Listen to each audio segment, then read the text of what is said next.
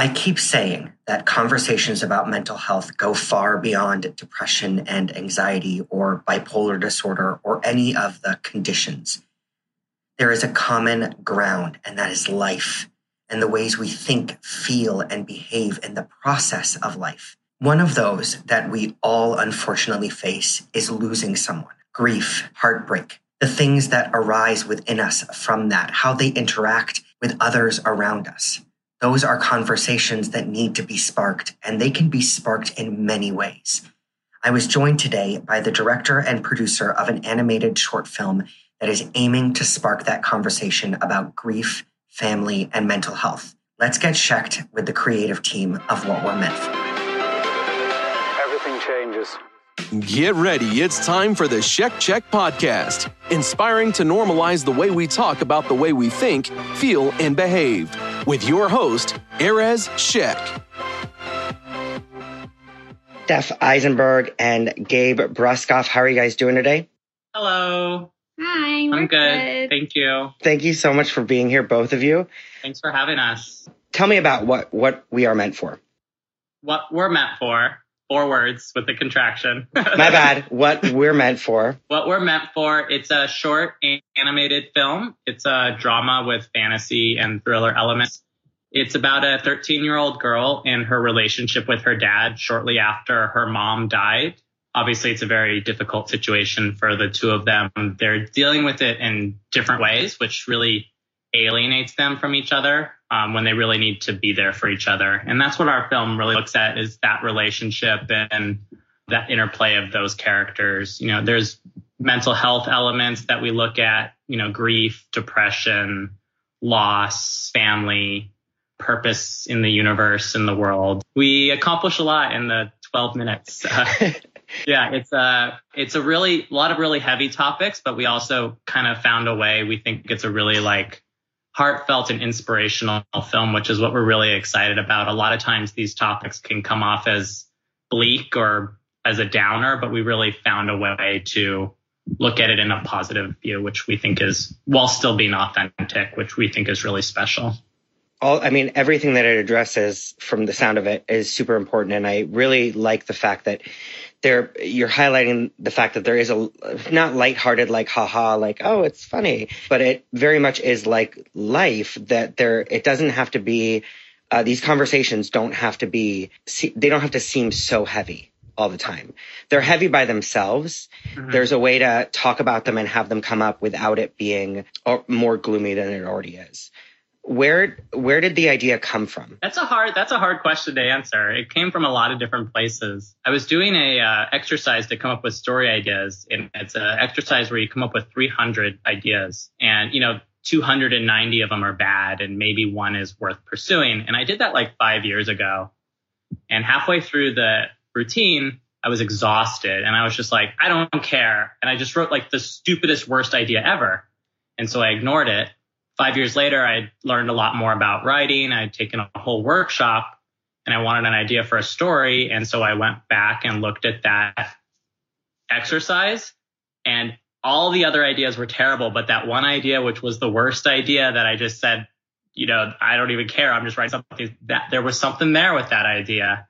And that was the one I developed. And then this story just kind of came from that. So uh, where did I don't know where it came from. It just kind of magically magically appeared and was discovered five years later. That's I mean that's kind of cool because like it it brought something something kind of sparked something in you later on. Yeah. Um, and it kind of, for me it's like there's always these things like if I look back in like my earlier days mm-hmm. and I'm like, oh wow, like at that time I was like, that's stupid, that's dumb or whatever. And then you kind of look at it with new eyes, with new knowledge or whatever. And you're, oh, I can actually, you know, go somewhere with this. I think a big part of what you just said is when I was doing that writing exercise. I mean, I've had depression my whole life, but I only learned that I had it very recently. So when I was doing that exercise, I didn't know that I had it. But after I, when I, that was like the, I mean, there were a lot of big changes in my life between now and then, but that was probably the biggest one, the most significant one. And so maybe that's what was able to unlock something just probably just knowing more about myself and understanding more about who I am and psychology and you know the world and things like that things just get new context Right. essentially. Not only with like, and I was talking from like the standpoint of, you know, you had new knowledge with, with writing and everything, right? But it's also our lived experiences that kind of influence, especially with art, can influence us and kind of take it to new levels for ourselves. And so like the, the topic that came up with grief with the, with the girl losing, losing her mom, right? Mhm. And the relationship between, uh, the father and the daughter throughout Mhm. it. How did you guys choose to develop that? Well, it's really interesting. Stephanie, I'm going to let you jump in on that one because that's really where you connect with Yeah. the film so strongly. That's kind of where I come in. Well, a little over a year ago, Gabe told me he was developing the script, but he wasn't ready to show it to me yet, so he was still developing it. But then I read it and it resonated so much with me because I lost my father to cancer uh, to a little over two and a half years ago. And my dad was my number one fan and he was so important to me. And I was always a daddy's girl. I was very, very close to him. And it kind of uprooted my whole world. When you lose someone extremely close to you, a close family member, you know, immediate family member, like a parent, you know, you have to find a new normal. And I'm an only child. So with it being just me and my mom, we had a really hard time because we had this third person that was so important in our lives. Then all of a sudden he was gone. And it was about us trying to figure out how to move on without him together. And everything that Jamie and Richard go through as this new, smaller family was something that I really related to because Jamie doesn't feel whole anymore because she lost her mom. And Richard doesn't know what to do either because he lost his wife. And that is absolutely what my mom and I went through when we lost my dad. So when Gabe showed it to me, I, I immediately connected with it. And it, Gabe's right. Like in the end, it's so uplifting and inspirational. It didn't, you know, like hurt me. It wasn't like, oh, this hits too close to home. I don't want to work on this. I thought, wow, this is really something that needs to be talked about, that needs to be shared with people. So I was completely on board after I read the script. I think that's, I mean, it's got to be cathartic for you as well, the whole process, because it's involved for you on so many different levels. Number one, I'm, I'm sorry for the loss of your father. I lost my father uh, about seven years ago. And so I think one of the one of the main things that uh, initially when I started the Shack Check, it was like a YouTube thing, and then I kind of carried it on to like this podcast, which was originally it was to kind of destigmatize life with bipolar disorder because I have bipolar disorder, but then I kind of realized there were other parts of mental health and topics that were being ignored, not necessarily things that are just diagnosable, but things like grief and breakups that we go through and things that happen throughout our days and our lives that affect our mental health and affect our relationships as well. And one of those things is, is grief because we do, unfortunately, we lose people uh, during our lifetime and it's not easy and it's not easy for the people around us. And it's a, it, what I really like from what I'm hearing is that you basically explore how the two characters are dealing with grief and then how it extends to each other and the relationship with each other. And uh, like you said, it's redefining uh, who you are in this in this kind of world without that extra physical energy around you and who we are basically there. Yeah. So I think I think that's amazing because I think it needs to be it needs to be talked about. It needs to be seen also like on a on a screen. And I think because it's uh, a short animated feature uh, and which caters itself to like for younger audiences to also be drawn to it as well potentially. Our target audience would be like teenagers, and Yeah. It's definitely not like animation for it's Right. anime, but it's not animation for kids. It's It's, the the subject matter we think would be a little too heavy for under 13 or something like that. Yeah. But still like to kind of have that younger feel to it, basically, um, to appeal to that, which is important because those conversations need to be, need to be out there, need to be sparked. I mean, our main character is thir- in the film is 13, so we definitely think it will be very relatable for um, everyone around that age through through up to adulthood and we definitely want that's the audience we really want to connect with is people who are going through those things at in those ages or even people who aren't but just you know maybe they know someone who is or just to understand what it's like so that if they go through something like that in the future they'll be a little bit more prepared for it yeah, I think it's important. Like, I think I always think finding connecting pieces for people is super important. Things that they can connect with uh, especially with like entertainment or with anything, if you find that connecting piece with people, then they're more willing to listen, read, watch something because hear the other like messages that come from it. And if anything else, it kind of drops it into their consciousness. So it's there.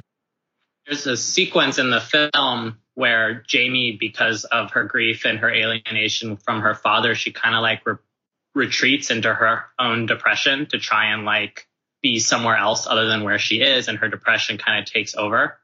Uh, one of the things I've one of the things I've found dealing with depression is someone who doesn't suffer from depression. It's like almost impossible for them to understand what it's like. It's just so foreign and so different. And a lot of people are very sympathetic and empathetic, but if you've never like gone through it, you just you just can't under it, would be like asking someone who's colorblind to understand the, what a color looks like. They might understand the concept of a color but they'd never be able to understand what it looks like.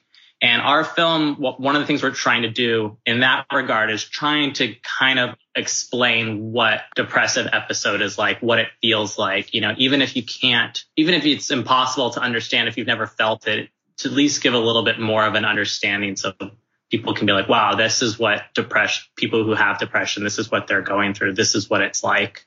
Just trying to convey that emotion in a, in a visual and a storytelling form. That's a really good point that, you know, people, it's hard for people who haven't experienced it to understand it, but to be able, again, like to find that connecting piece that can bring out compassion. I think becomes more important because like sometimes I think, oh, like I wouldn't want someone to understand my depression or my anxiety to that extent because it's like wishing it onto them. But to like be able to have enough understanding to have compassion is, I guess, what I aim for sometimes. And so to be able to kind of animate that, to describe it through a visual, I think that could be, that's going to be extremely powerful. What are, what are the next steps for, for you guys? And for the film? Well, we're in the we're fundraising it right now. We've already written the script. It's it's done. Other than scripts naturally will change in the production process, but the script is done. We've done a lot of the concepts. We haven't completely finished the concepts, but we've done a lot of it. Um, right now we're fundraising because you know it takes money to make an animated movie. And then once we're done fundraising, that's when we really get to go like full steam ahead on the project. We can hire storyboard artists. We can uh, finish doing the concept work with the funds. We can pay our concept artists from the money we raise instead of out of our own pocket. That'd be nice. uh, we can, uh, you know, hire animators and voice actors. So yeah, this, we're really in this like funnel right now with fundraising. And as soon as we're done with that, that, that's when the film gets to like, we get to like storm out of the gate and really get to make this film. I say storm out of the gate. I come live action filmmaking, which is very fast animation is a very slow process, which I'm learning. So it's not really going to be storming out of the gate, but it'll be the thing where we really get to like push forward and right. It was it was, it was just an analogy. It was, it was just like yeah. we'll get going. It'll be another ten years, but we'll get going. I'm just kidding, not ten years. Yeah. But no, like animation takes a while. Yeah. I don't think people are aware of that. Yeah. People are like, oh, Disney does it like that, that, that. And it's like, no, they don't. yeah, people don't quite understand just how long animation takes. I got my degree in cinema and animation. So I definitely have an understanding. That's part of why Gabe brought me onto the project because I have that animation background and I understand the animation production. And it's very much a slow crawl. But with animation, you can create things and you can do things that you can't really necessarily do mm-hmm. in live action. And when Gabe wrote the script, he told me, I'm writing the script and I just feel like it needs to be animated. And as I was reading it, there was a certain point in the script where I went, oh, yes, this definitely needs to be an animated film. Like you can tell. Mm-hmm. Yeah. You're like, you saw it. It's not even necessarily that there are things in animation that you can do that you can't do in live action. That's true but it's also because even if you can do it in live action, it's going to have a different tone or a different feel or a different message. And what we wanted our film to do, we wouldn't have been able to achieve that in live action because it would have been tonally off. It would have been mm-hmm. telling a different story just by virtue of being a live action film. So I think it's cool because there's nothing, it doesn't seem like there's anything like that addressing this topic, these topics. Yeah, it's it's a difficult it's a difficult topic. I mean, I've definitely yeah. seen movies about depression, and one of the things I've noticed about those types of movies is there's a small subset of the population that connects very strongly with the movie, and most people don't understand it. And when they tell me I didn't understand why does everyone like the movie, I'm just like, be thankful you don't understand it. It means you don't have depression. But our film, I think, is trying to do something a, a little different because we're trying to make the depressive episode be more understandable to people who aren't suffering it so they can at least relate to the people who are suffering it and having it just be specifically relatable to one side and not necessarily to everyone else. It present it sounds like it presents all side all aspects not only of the situation but how it how it's affecting different people. On top of that, people have this perception that animation is is mainly for kids and a lot of animation is happy. And that's very true. A lot of a lot of animated shorts are on the lighter side. So this is also very different because our short it is darker. It ends up being bright at the end, but it's more serious subject matter than a lot of animated shorts and animated films period. I mean, there are darker pieces out there, but it's not very common. It's like a Europe film. you guys are so European. I don't mean to be insulting to Europeans or Americans. That was that was just a bad joke. no, we we love all people. Yeah. Uh-huh. No, I think that's I think that's really cool because it's it's kind of stepping outside of so many different boxes, but it sounds like it's you're it's coming from a very respectful and responsible place as well. It's not like gone to that place where it's like, here, watch these kids do drugs.